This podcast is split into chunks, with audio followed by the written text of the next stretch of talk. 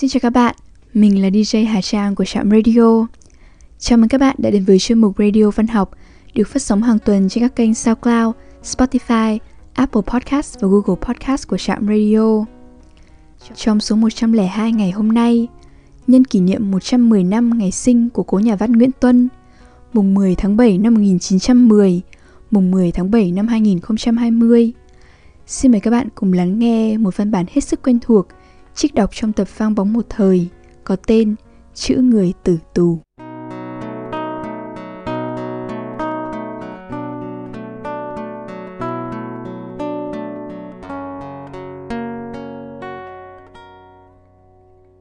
Chữ người tử tù Nhận được phiến chat của Sơn Hưng Tuyên đốc bộ đường, Viên quan coi ngục quay lại hỏi thầy thơ lại giúp việc trong để lao Này, thầy bát cứ công văn này thì chúng ta sắp nhận được 6 tên tù phải chết chém.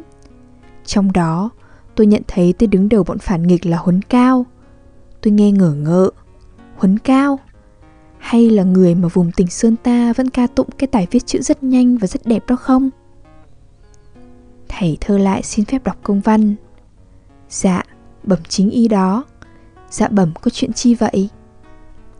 Không, Tôi nghe tên quen quen và thấy nhiều người nhắc nhỏm đến cái tên đó luôn, Thì tôi cũng hỏi thế thôi Thôi, cho thầy lui À nhưng mà thong thả Thầy bảo ngục tốt nó quét dọn lại cái buồng cuối cùng, Có việc dùng đến Thầy liệu cái buồng giam đó có cầm giữ nổi một tên tù có tiếng là nguy hiểm không?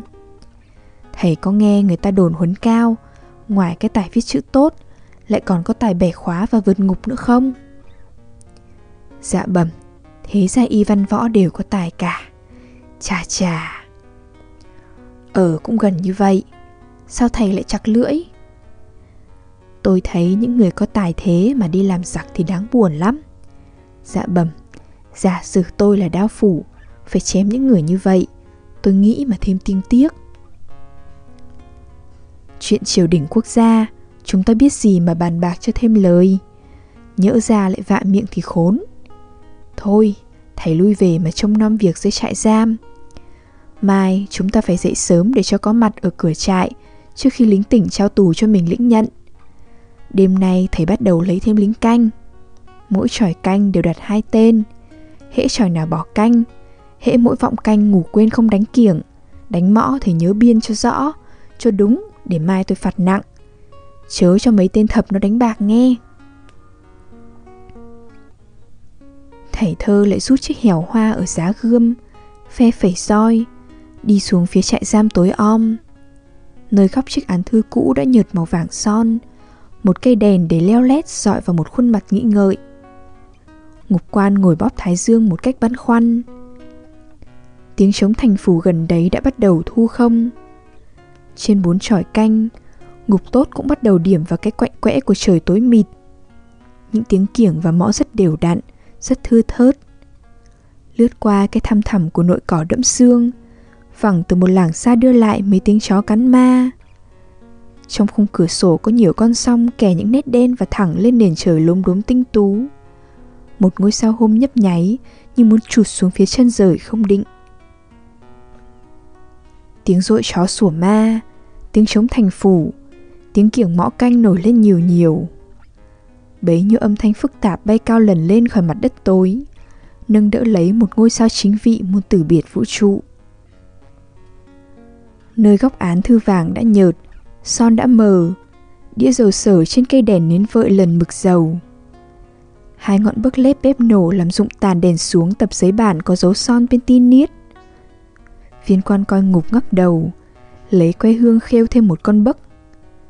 Ba cái tim bấc được chụm nhau lại, cháy bùng to lên, soi tỏ mặt người ngồi đấy.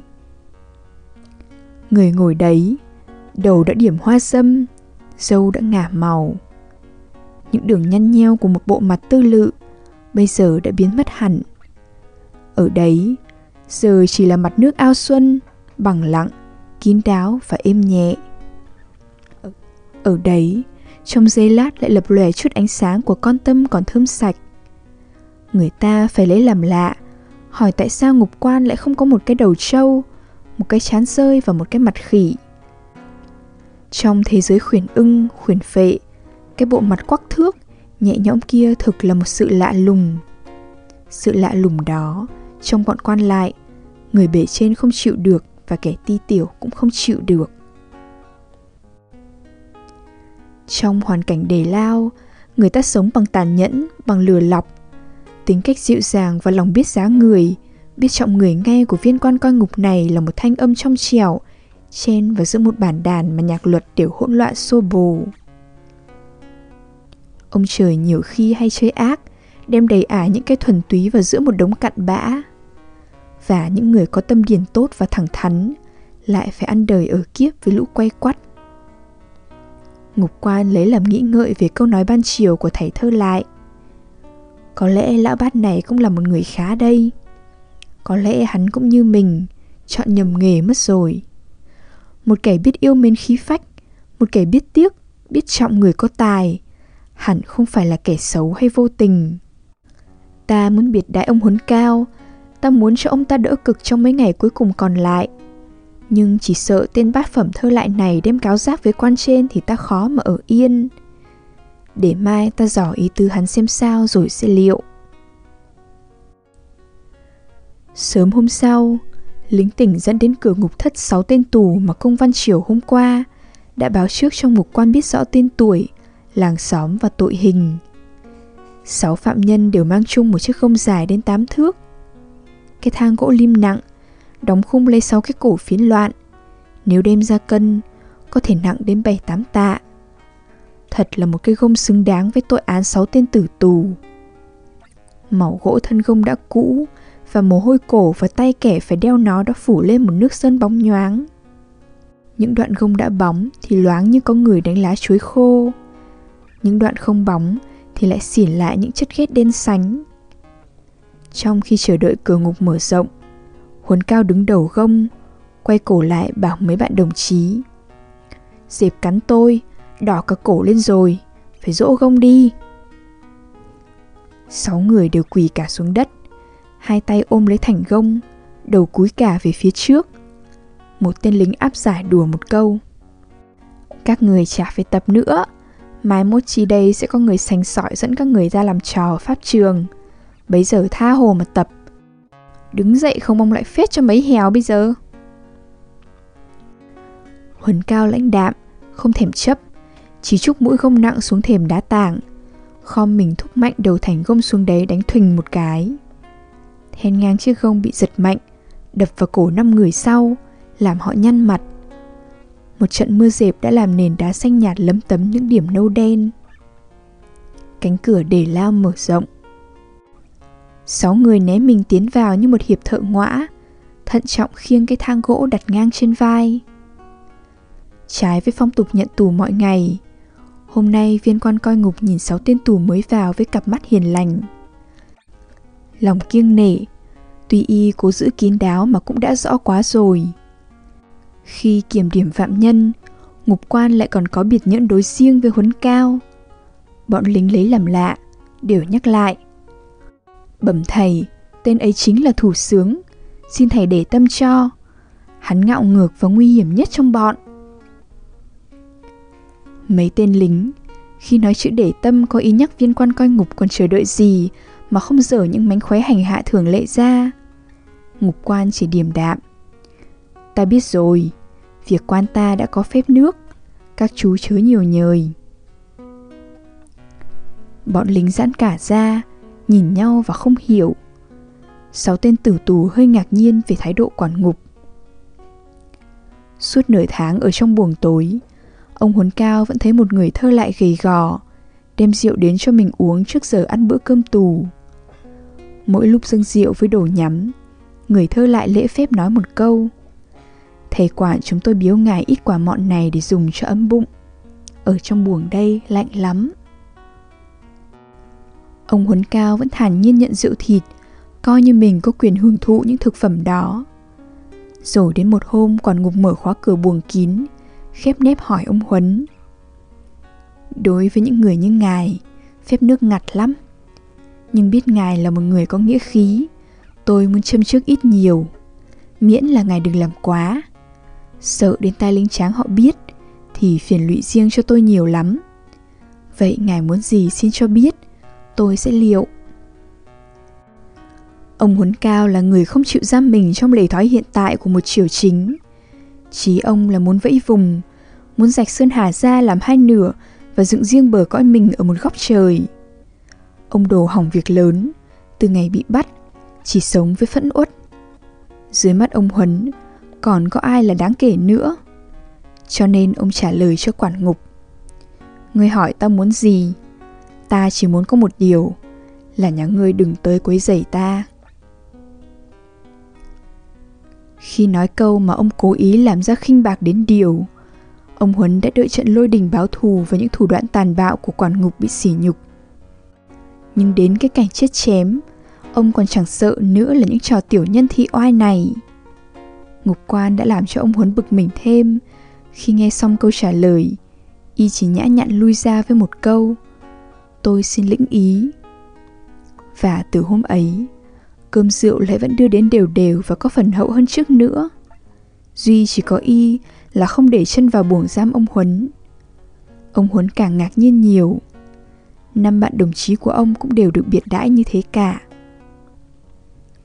Có nhiều đêm Ngoài việc nghĩ đến chi lớn không thành Ông Huấn Cao còn phải bận tâm nghĩ đến sự tươm tất của quản ngục. Hay là y muốn dò đến những điều bí mật của ta? Không, không phải thế. Vì bao nhiêu điều quan trọng Ta đã khai bên ti niết cả rồi. Ta đã nhận cả Lời cung ta ký rồi. Còn có gì nữa mà dò cho thêm bận?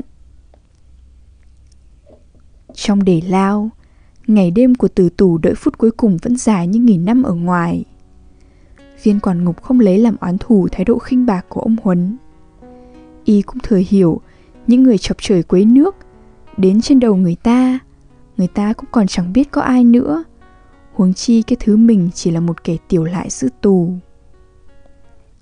Viên quản ngục hy vọng một ngày rất gần đây, ông Huấn sẽ dịu bớt tính nết, thì y sẽ nhờ ông viết cho mấy chữ trên trục vuông lụa trắng đã mua sẵn và can lại. Thế là y mãn nguyện biết đọc vỡ nghĩa sách thánh hiền. Từ những ngày nào cái sở nguyện của viên quan coi ngục này là có một ngày kia được treo ở nhà riêng mình một đôi câu đối do tay ông Huấn Cao viết. Chữ ông Huấn Cao đẹp lắm, vuông lắm. Tính ông vốn khoảnh, trừ chỗ chi kỷ, ông ít chịu cho chữ. Có được chữ ông Huấn mà treo là có một vật báu trên đời. Phiên còn ngục khổ tâm nhất là có một ông Huấn Cao trong tay mình dưới quyền mình mà không biết làm thế nào mà xin được chữ. Không can đảm giáp lại mặt một người cách xa y hàng bao nhiêu thế kỷ, tài học. Y chỉ lo mai mốt đây, ông Huấn bị hành hình thì cái thèm muốn kia chỉ là một cái mộng. Một buổi chiều lạnh, viên quản ngục tái nhợt người đi sau khi tiếp đọc công văn. Quan hình bộ thượng thư trong kinh bắt giải ông Huấn Cao và đồng chí vào kinh. Pháp trường lập ở trong ấy kia và ngày mai sớm tinh mơ sẽ có người đến lĩnh tù viên quản ngục vốn đã tin được thầy thơ lại, cho lính gọi lên, kể rõ tâm sự mình. Thầy thơ lại cảm động nghe xong chuyện, nói được một câu. Dạ bẩm ngài cứ yên tâm, đã có tôi. Rồi ủ tế chạy ngay xuống phía trại giam ông huấn. Thầy đấm cửa buồng giam thùm thùm, hớt hơ hớt hải kể cho tử tù nghe rõ nỗi lòng viên quản ngục. Và ngập ngừng báo luôn tin buồn cho ông Huấn biết việc về kinh chịu án tử hình. Ông Huấn Cao trầm ngâm rồi mỉm cười. Ngươi về bảo chủ ngươi, tối nay lúc nào lính canh chạy về nghỉ, thì đem lụa, mực, bút và một bó đuốc xuống đây rồi ta cho chữ. Chữ ta thì quý thực. Ta không vì vàng ngọc hay quyền thế mà ép mình viết bao giờ. Nhất sinh, ta cũng mới viết có hai bộ tứ bình và một bức trung đường cho ba người bạn thân của ta thôi. Ta rất cảm kích tấm lòng biệt nhãn liên tài của các ngươi. Nào ta có biết đâu một người như thầy quản đây mà lại có những sở thích cao quý như vậy. Thiếu chút nữa ta phụ mất một tấm lòng trong thiên hạ. Đêm hôm ấy, lúc trại giam tỉnh Sơn chỉ còn vẳng có tiếng mõ trên vọng canh, một cảnh tượng xưa nay chưa từng có, đã bày ra trong một buồng tối chật hẹp ẩm ướt, tường đầy mạng nhện, tổ dẹp, đất bừa bãi phân chuột và rán. Trong một không khí khói tỏa như đám cháy, ánh sáng đỏ ngòm của một bó đuốc tầm dầu dọi lên ba cái đầu người đang chăm chú trên một tấm lụa bạch còn vẹn nguyên lần hồ. Khói bốc tỏa cay mắt, làm họ dụi mắt lia lịa. Một tên tù cổ đeo gông, chân vướng xiềng, đang dậm tô nét chữ trên tấm lụa trắng tinh căn phẳng trên mảnh ván. Tên tù viết xong một chữ, viên quản ngục lại vội khúm núm cất những đồng tiền kẽm đánh dấu ô chữ đặt trên phiến lụa óng. Và cái thầy thơ lại gầy gò, thì run run bưng chậu mực. Thay bút con, để xong lạc khoản, ông huấn cao thở dài, buồn bã đỡ viên quản ngục đứng thẳng người dậy và đĩnh đạc bảo. Ở đây lẫn lộn, tao khuyên thầy quản nên thay chỗ ở đi. Chỗ này không phải là nơi để treo một bức lụa trắng trèo với những nét chữ vuông văn rõ ràng như thế. Thoi mực, kiếm được ở đâu tốt và thơm lắm. Thầy có thấy mùi thơm ở chậu mực bốc lên không? Ta bảo thực đấy, thầy Quảng nên tìm về nhà quê mà ở đã, rồi hãy nghĩ đến chuyện chơi chữ. Ở đây, khó giữ thiên lương cho lành vững, và rồi cũng đến nhem nhuốc mất cả đời lương thiện đi. Lửa đóm cháy rừng rực, lúc lụi, tàn lửa rụng xuống nền đất phòng giam, tiếng lửa tắt nghe xèo xèo. Ba người nhìn bức châm, rồi lại nhìn nhau. Ngục quan cảm động, vái tên tù một vái và nói một câu mà dòng nước mắt dỉ và kẽ miệng làm cho nghẹn ngào. Xin bái lĩnh.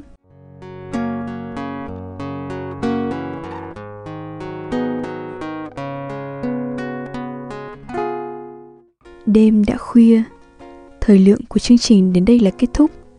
Xin chân thành cảm ơn các bạn thính giả đã chú ý lắng nghe. Chúc các bạn một đêm ngon giấc.